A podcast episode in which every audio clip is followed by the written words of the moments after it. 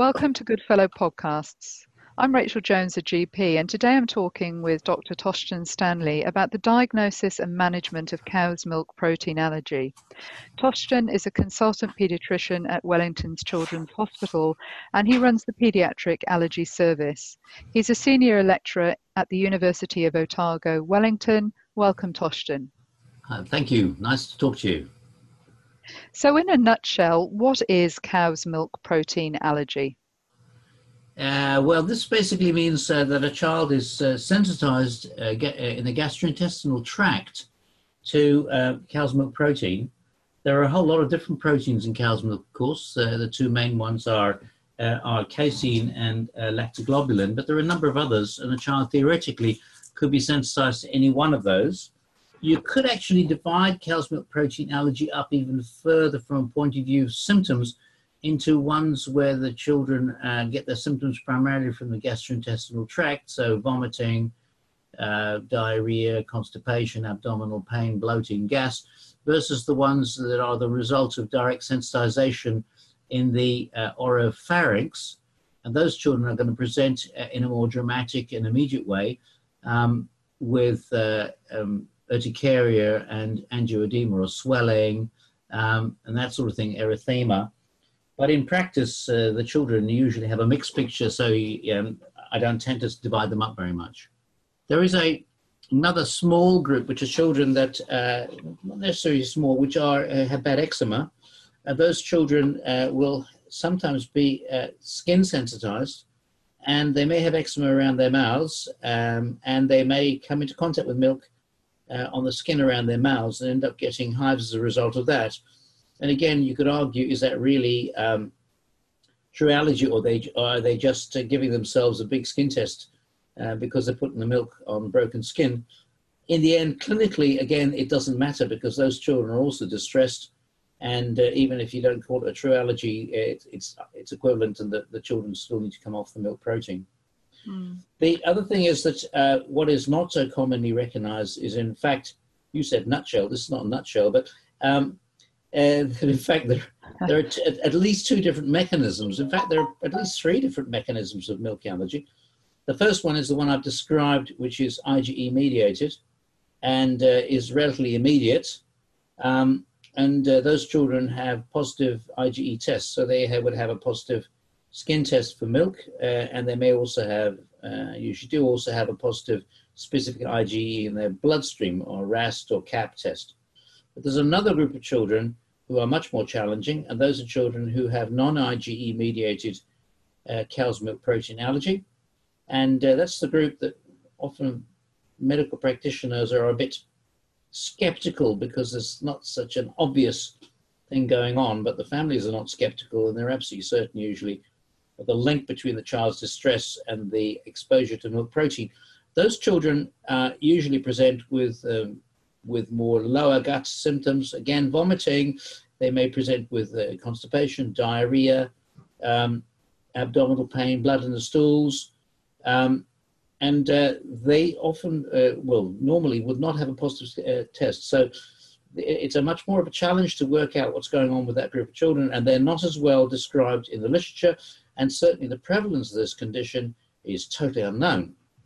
There is a third group of children uh, which uh, cause me a lot of um, angst because they come and see me demanding a diagnosis. These are children who have very delayed milk protein um, sensitization and present in the form of um, eczema, or occasionally they may present with uh, joint symptoms or things like that, sort of slow inflammatory processes which are almost certainly cell mediated and they may take a day or two before they occur. So often in that group of children, uh, it's, there's a long delay before the penny drops.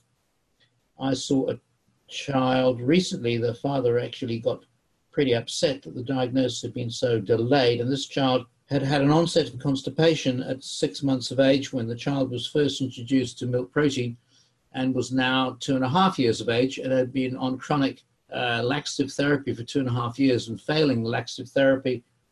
And I did a test, which I can't tell you about because it's not been published yet, which was able to confirm that in fact this was non IgE mediated milk protein.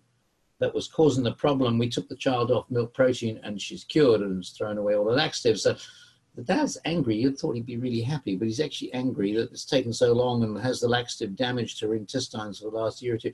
So as you can see, that sort of patient can be really challenging.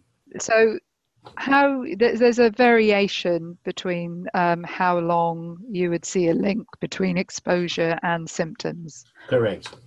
Could it be immediate? If it's IgE mediated, is it commonly is immediate. Well, immediate, like five or 10 or 15 minutes, something like that. And those cases are really easy because the family very rapidly recognize the link. Uh, mm. and and confirmation is very easy because you simply do a skin test and mm. you get a, a big wheal and you say, well, there you are, that's what it was. Mm. Um, I should add there is an interesting component to this, of course, which is that calcium protein, of course, uh, the, the, proteins are heat sensitive. So they can be altered by uh, heating, and the different ways of making formula may make the proteins less allergenic. Uh, most modern uh, formulae, the proteins are very gently handled and they're pretty raw. But mm. uh, there might be some um, formula the family get their hands on where the meat, where the milk has actually been uh, heat treated. I had thought that uh, UHT milk, which is um, ultra heat treated milk, would have the milk protein altered, but uh, I very recently learned that in fact the way they make this, the ultra heat treatment is for only a second or two, uh, and that's enough to make it long life milk. Um, but it, the milk protein is actually hardly altered at all, so that's just as allergenic. So when I see a child with uh, immediate cow's milk protein allergy, the workup I do includes testing the child with a milk protein allergen that costs quite a lot of money and comes from a company in Denmark or somewhere. And, and then at the same time, I also skin test them with raw milk. And uh, there are not insignificant, I would say about 30, 40% of children show highly different responses to the allergen versus the fresh milk. And what that says to me is that those children who have a much smaller reaction to the allergen are much more likely to tolerate milk in heated form. That means baking it or boiling it, not ultra heat treatment, treatment as I mentioned earlier, versus the ones who have just as big a reaction to both um, allergens. So that's a really interesting component that you need to know was it fresh milk or was it baked milk? But the diagnosis in that setting is to answer your question is pretty straightforward if you know what the thing was that caused it and it happened five or ten minutes ago, anyone could work it out. Mm.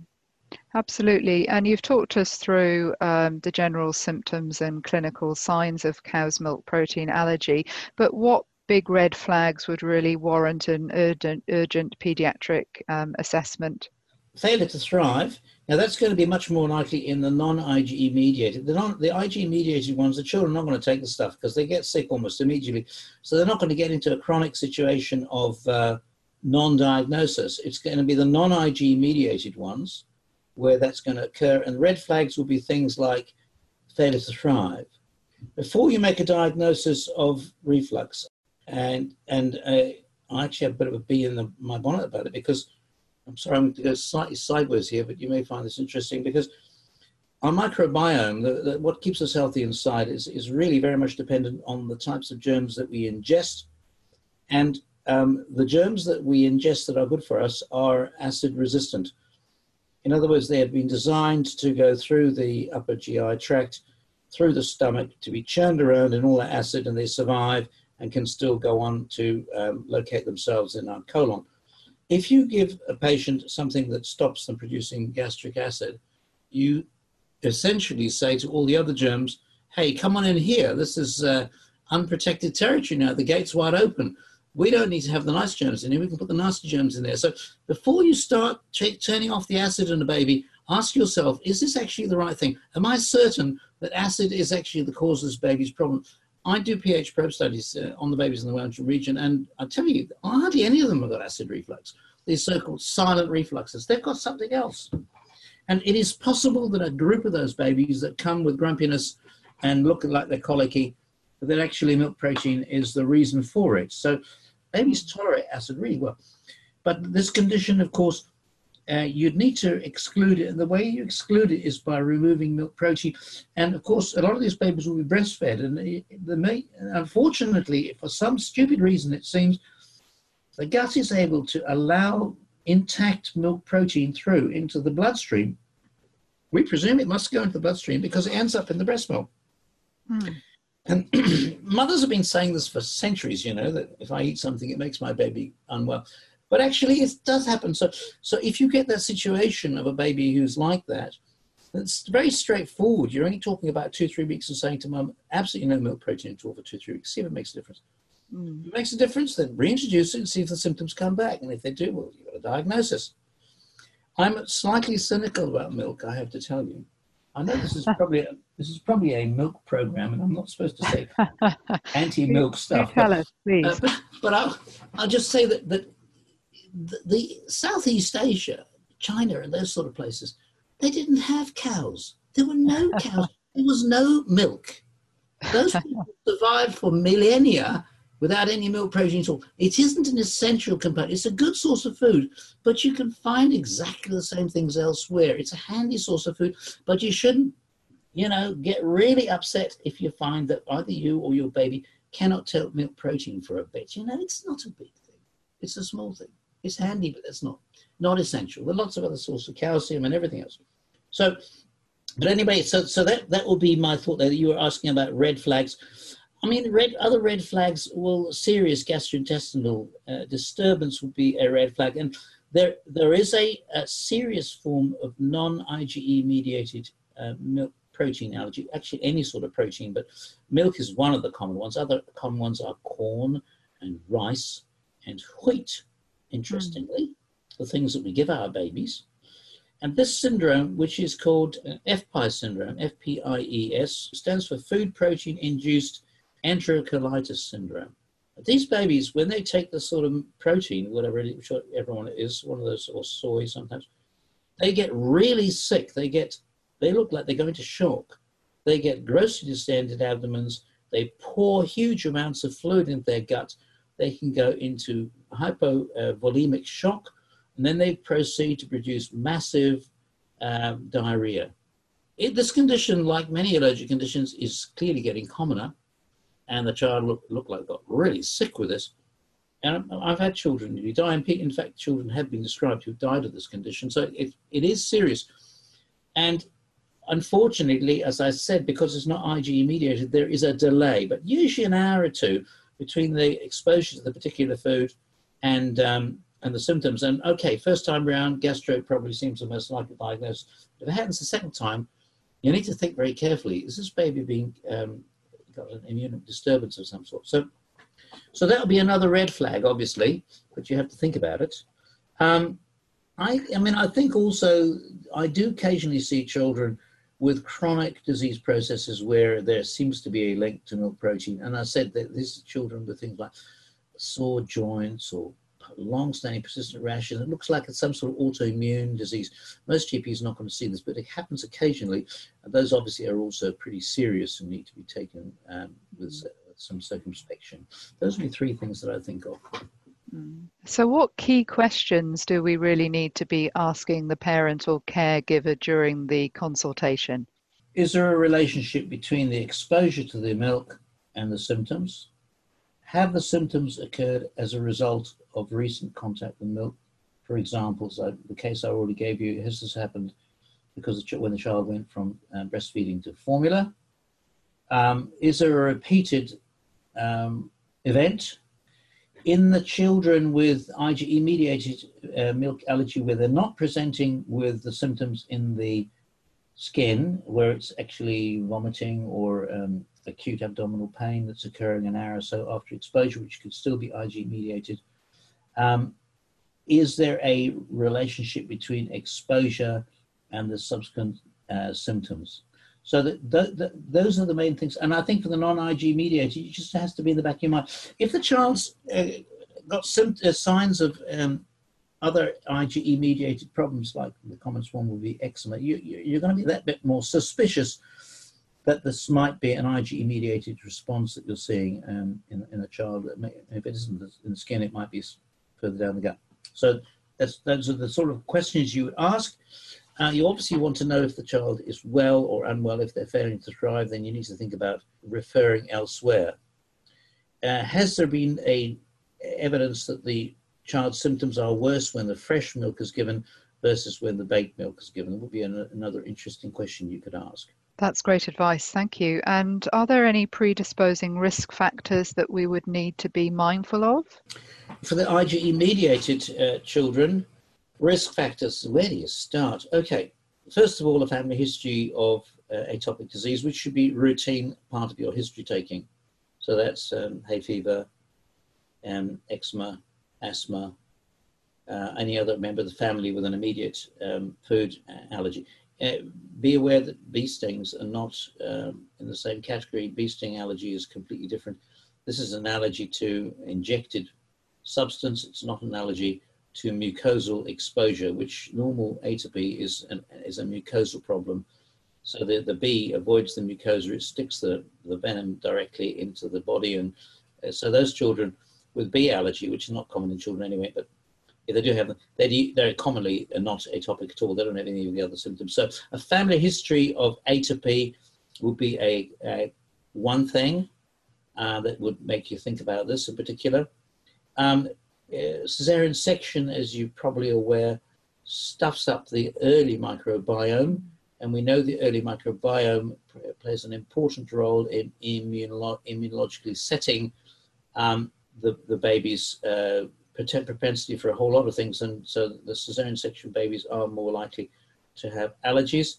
Um, the children who've been exposed to antibiotics early in life are also more likely to develop uh, symptoms of allergy because, again, you interfere with the microbiome.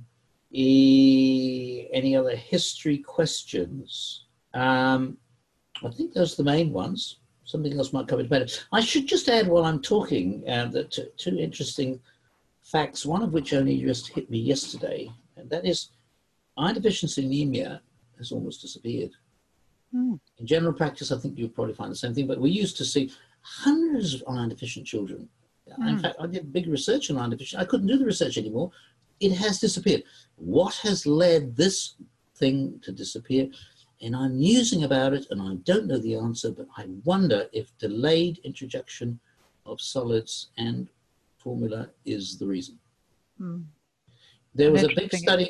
There was a big study done here in Wellington in the late seventies before I arrived. There's an American who was very interested in iron deficiency, and he looked at the stools of, of children in the Wellington region, and he showed that they were they had blood in their stools, and he linked it at that stage already to early exposure to what was then raw milk protein because babies were getting just doorstep milk at that time in the seventies, and um, I wonder if that was the, the one end of the spectrum and that, and that actually children have been subtly losing iron from their guts uh, as a result of exposure to foods to which they weren't yet ready. So that was just an aside. Earlier on, when we were talking, you mentioned the investigations that you would conduct in your own clinic. But as GP, what investigation should we be thinking about in primary care? I think if the child has delayed onset uh, milk protein intolerance, you should refer. And I think probably you should refer, if you can, you can in your referral letter, I think you should say, can you please see if this can be seen by a pediatrician with a special interest in allergy? Because we go back to that constipation case. Uh, I was at a Sydney meeting where all the pediatricians from, well, not all the pediatricians, huge numbers of pediatricians from all over Australia and also from New Zealand go once a year to have a update on um, common things. And a guy there presented a case of a child with um, exactly that constipation associated with protein. And I would say 99% of the audience said, I never heard of that. Is that real? Mm. And I'd heard of it because I've got interest. But so and these are all very experienced GPs, uh, sorry, pediatrician, consultant pediatricians. So I think that that's one you should be referring and giving us suggestions. Obviously, the departments has to decide how they um, allocate patients, but that is one that I think should either go to a pediatrician with allergy or possibly a pediatrician with major interest in gastroenterology who would also see that sort of thing. The other children with the immediate uh, response uh, reactions, I think that if you have access to a good quality skin testing service, then that's a really straightforward thing, non-painful, 15 minutes, dirt cheap. Don't start sticking needles in the children and doing RAST testing because, first of all, it's a delayed result. Secondly, there are the level of false positives and false negatives with a blood test is much higher because essentially you're interested in knowing what's happening at the surface. As I said, atopy is a surface problem, and if you do a blood test, you're not measuring the surface, you're measuring the smoke, the smoke that's generated by the fire. But if hmm. you actually use the skin, you're actually looking at the fire. And also, when you do a skin test, it's really dramatic for the family. They can see this big swelling. This, wow, look at that. Whereas you send them a blood test, it's a six. Oh, yeah, what's a six? okay. So, and the other thing is, if you have a friendly skin test service, you could say to them, could you, uh, were you willing to do skin testing against fresh milk? Now, there is some neurosis about this fresh milk thing, and I'll tell you a little story there again. So, some years ago, we were doing some research, and uh, we were doing research, and that involved skin testing uh, with fresh milk. And uh, somebody talked to a microbiologist, and the microbiologist said, "You can't do that." And I think at some time I had put some milk into a blood culture bottle and sent it to the laboratory, and I got this hysterical phone call what is it? Who is this patient? They are infected with Bacillus cereus. They're going to die. This is terrible. And then I said, well, actually, it was about the milk, and it's perfectly healthy. And at that stage, in my stupidity, I thought that when milk was pasteurized, it was sterile. But of course, it's completely filthy. You, milk is full of germs. Mm. And they're probably very healthy germs. And I have a secret stuff that I'm not going to tell you. There's some really recent research that's really, really interesting. But at some other stage, stage I might tell you a bit more about what milk contains that's really interesting. But but anyway, so laboratories might say I can't skin test against fresh milk because it contains germs and the baby might get infected. Forget it. It's completely safe. It's completely safe. And it's a standard part of allergic uh, investigation. We call it the prick prick method, where we take, say, a fresh fruit and we prick the fruit, and the fruit goes ow, and then we take the juice out of the fruit and we prick the baby or the child, and we demonstrate a reaction. And some allergens you cannot use the allergens out of a skin test container because they are not fresh enough. Some children, for example, only react to a fresh fruit, like a fresh strawberry, and if the strawberry is a bit older, like it's been sitting in the in the in the uh, in the shop for a while, the allergen disappears. So mm-hmm. if you can get the laboratory to do fresh milk as well, which they probably will refuse, that's really helpful. But even for a good going milk allergy of IgE type, the allergen will work perfectly well. Make sure that they also test against other alternative milks. Uh, in particular, they should test for soy. Now, we don't at present recommend soy in the first six months of life. Uh, I'll go on record as saying I think it's been a gross overreaction, uh, but there we are. It's an international thing that they say soy early on leads to high rates of soy allergy. Get them to do the test against soy because of the child six months of age or more, then that will be the recommended alternative formula. Do not be tempted with goat's milk. Goat's milk is, goats and cows are very closely related, and if they're allergic to cow's milk, they're going to be allergic to goat's milk. If it's the immediate allergy type, if it's the late allergy type, no, they may be tolerant, but you're going to refer those patients somewhere else anyway because you can't diagnose it with a skin test. If the skin test comes back grossly positive for milk, you don't actually have to refer that patient. You can say, I've confirmed the diagnosis of milk allergy in your child, and we need to now follow the process of giving them an alternative to cow's milk protein. Okay, so on that point, your best practice tips to select the most appropriate infant formula for someone who's been diagnosed with cow's milk protein allergy? Now, I have two responses to this. The one response is the standard response following all the guidelines of uh, the health department, which is that children who have had allergic reaction to milk should be offered a hydrolysate. And at the present, the only hydrolysate that's available on the market is Pepti-Junior. There is another one which is coming or maybe has just arrived. In fact, there are probably two more products very much on the way, which may alter my approach towards this. But Pepti-Junior was not designed as a hypoallergenic formula. Pepti-Junior is designed as a formula for babies with malabsorption, short gut syndrome, those sort of things. It's a pre-digested formula for babies who have digestive problems. We're not dealing with digestive problems here, we're dealing with an immunological problem. The answer, of course, is that we shouldn't be using peptidine. We should be using a proper protein hydrolysate, where the protein has been uh, actually digested down to a level that the immune system is unlikely to recognize it, and then they usually they usually work. If we don't have that, and we've only got peptidine, well, as a GP, I think you're supposed to still give the patient some peptidine, make them sick, And then when they're sick on Pepti-Junior, say, no, they're sick on Pepti-Junior, we better go to something else. And then the answer then is you have a choice of, uh, in New Zealand, the only other things we have is choice of different elemental formulae. And the elemental formulae, of course, there is nothing in an elemental formula that a baby can get allergic to because um, all the protein has been um, added artificially. It's just a bunch of amino acids. There's actually no protein at all. It's just amino acids. I would just put a little aside in there that I've actually talked to the companies who make these products and they haven't given me a satisfactory answer. And that is going back to the, my microbiome hat to try and encourage the right healthy germs inside your gut. Those germs that uh, like to live there early and that we know are very good for you, uh, they digest lactose. Um, that's one of their main sources of nourishment. And these um, elemental formulae don't have any lactose in them at all. They've got glucose in them. Mm. And uh, I don't know what effect, and I don't, if anyone has studied what effect does that have on the infant microbiome to give a baby a formula that can, contains no lactose at all. I wonder if they end up with a relatively sterile gut. It's just would be a really interesting study.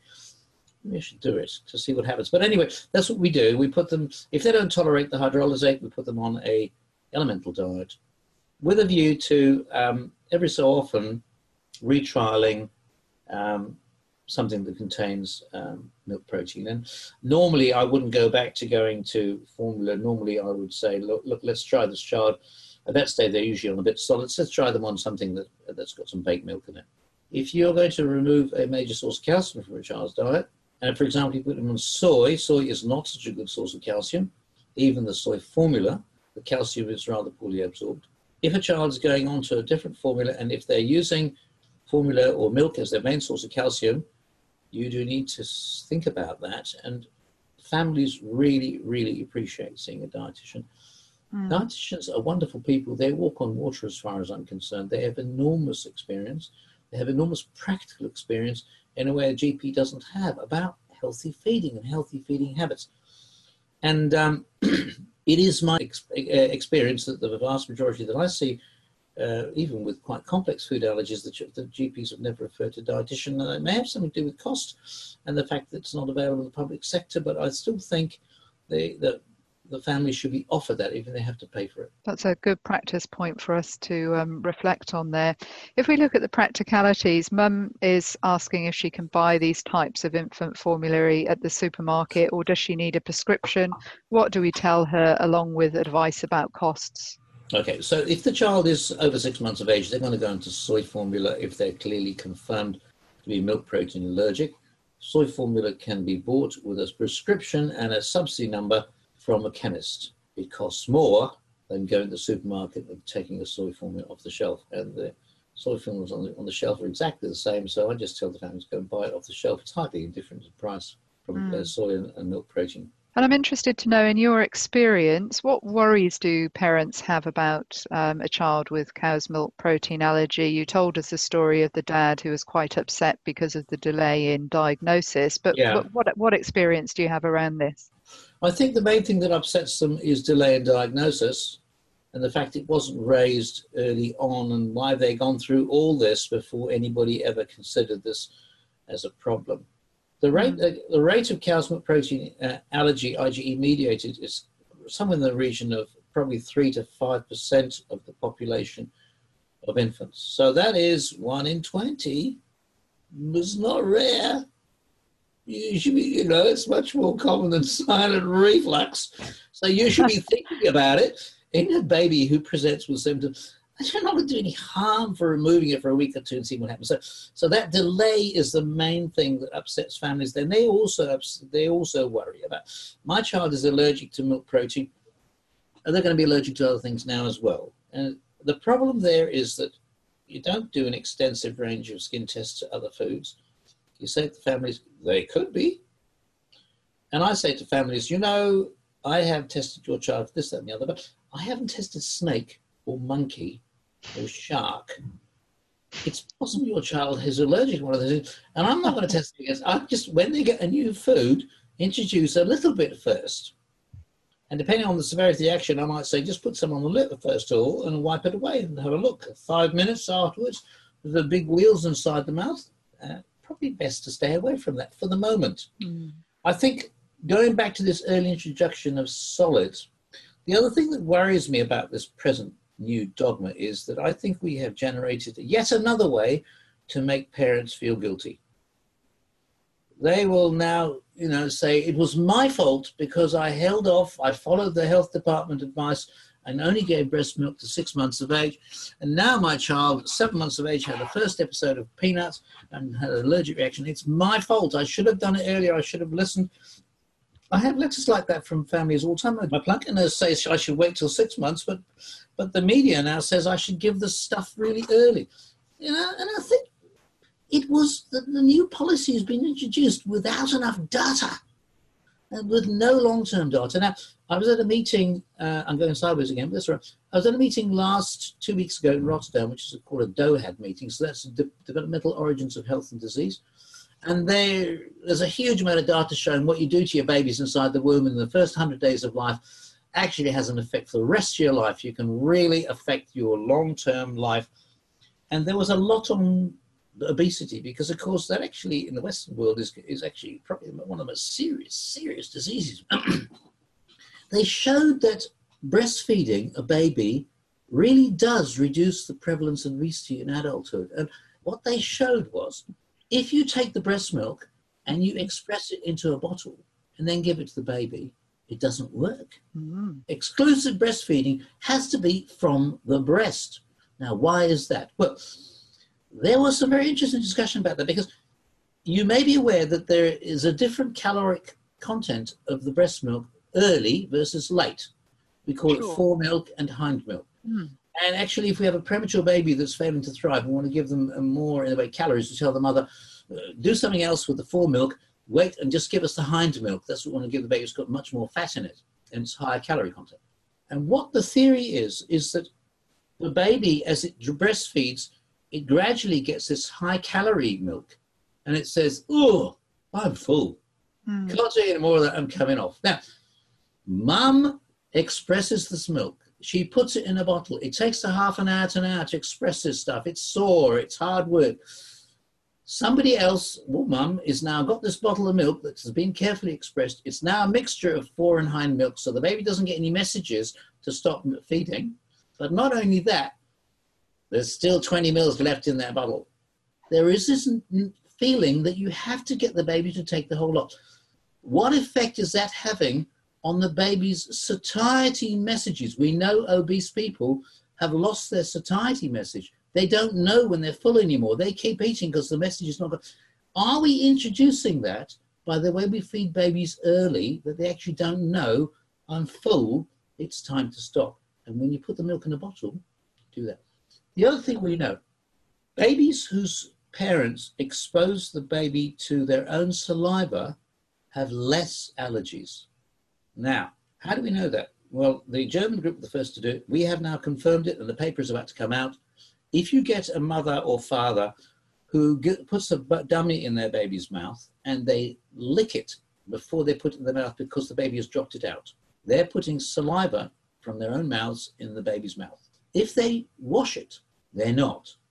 The families who lick the dummy before they put it back in the mouth have highly significantly less allergies than the families where they wash the dummy. The Japanese did a study about 15 years ago. I wished I could be part of the study. They took a group of couples and they got them to kiss. And the one group of couples, they were told no deep kissing, only lip contact. And the other group, they said full French kissing, lots of saliva contact. And they showed highly significant immunological differences.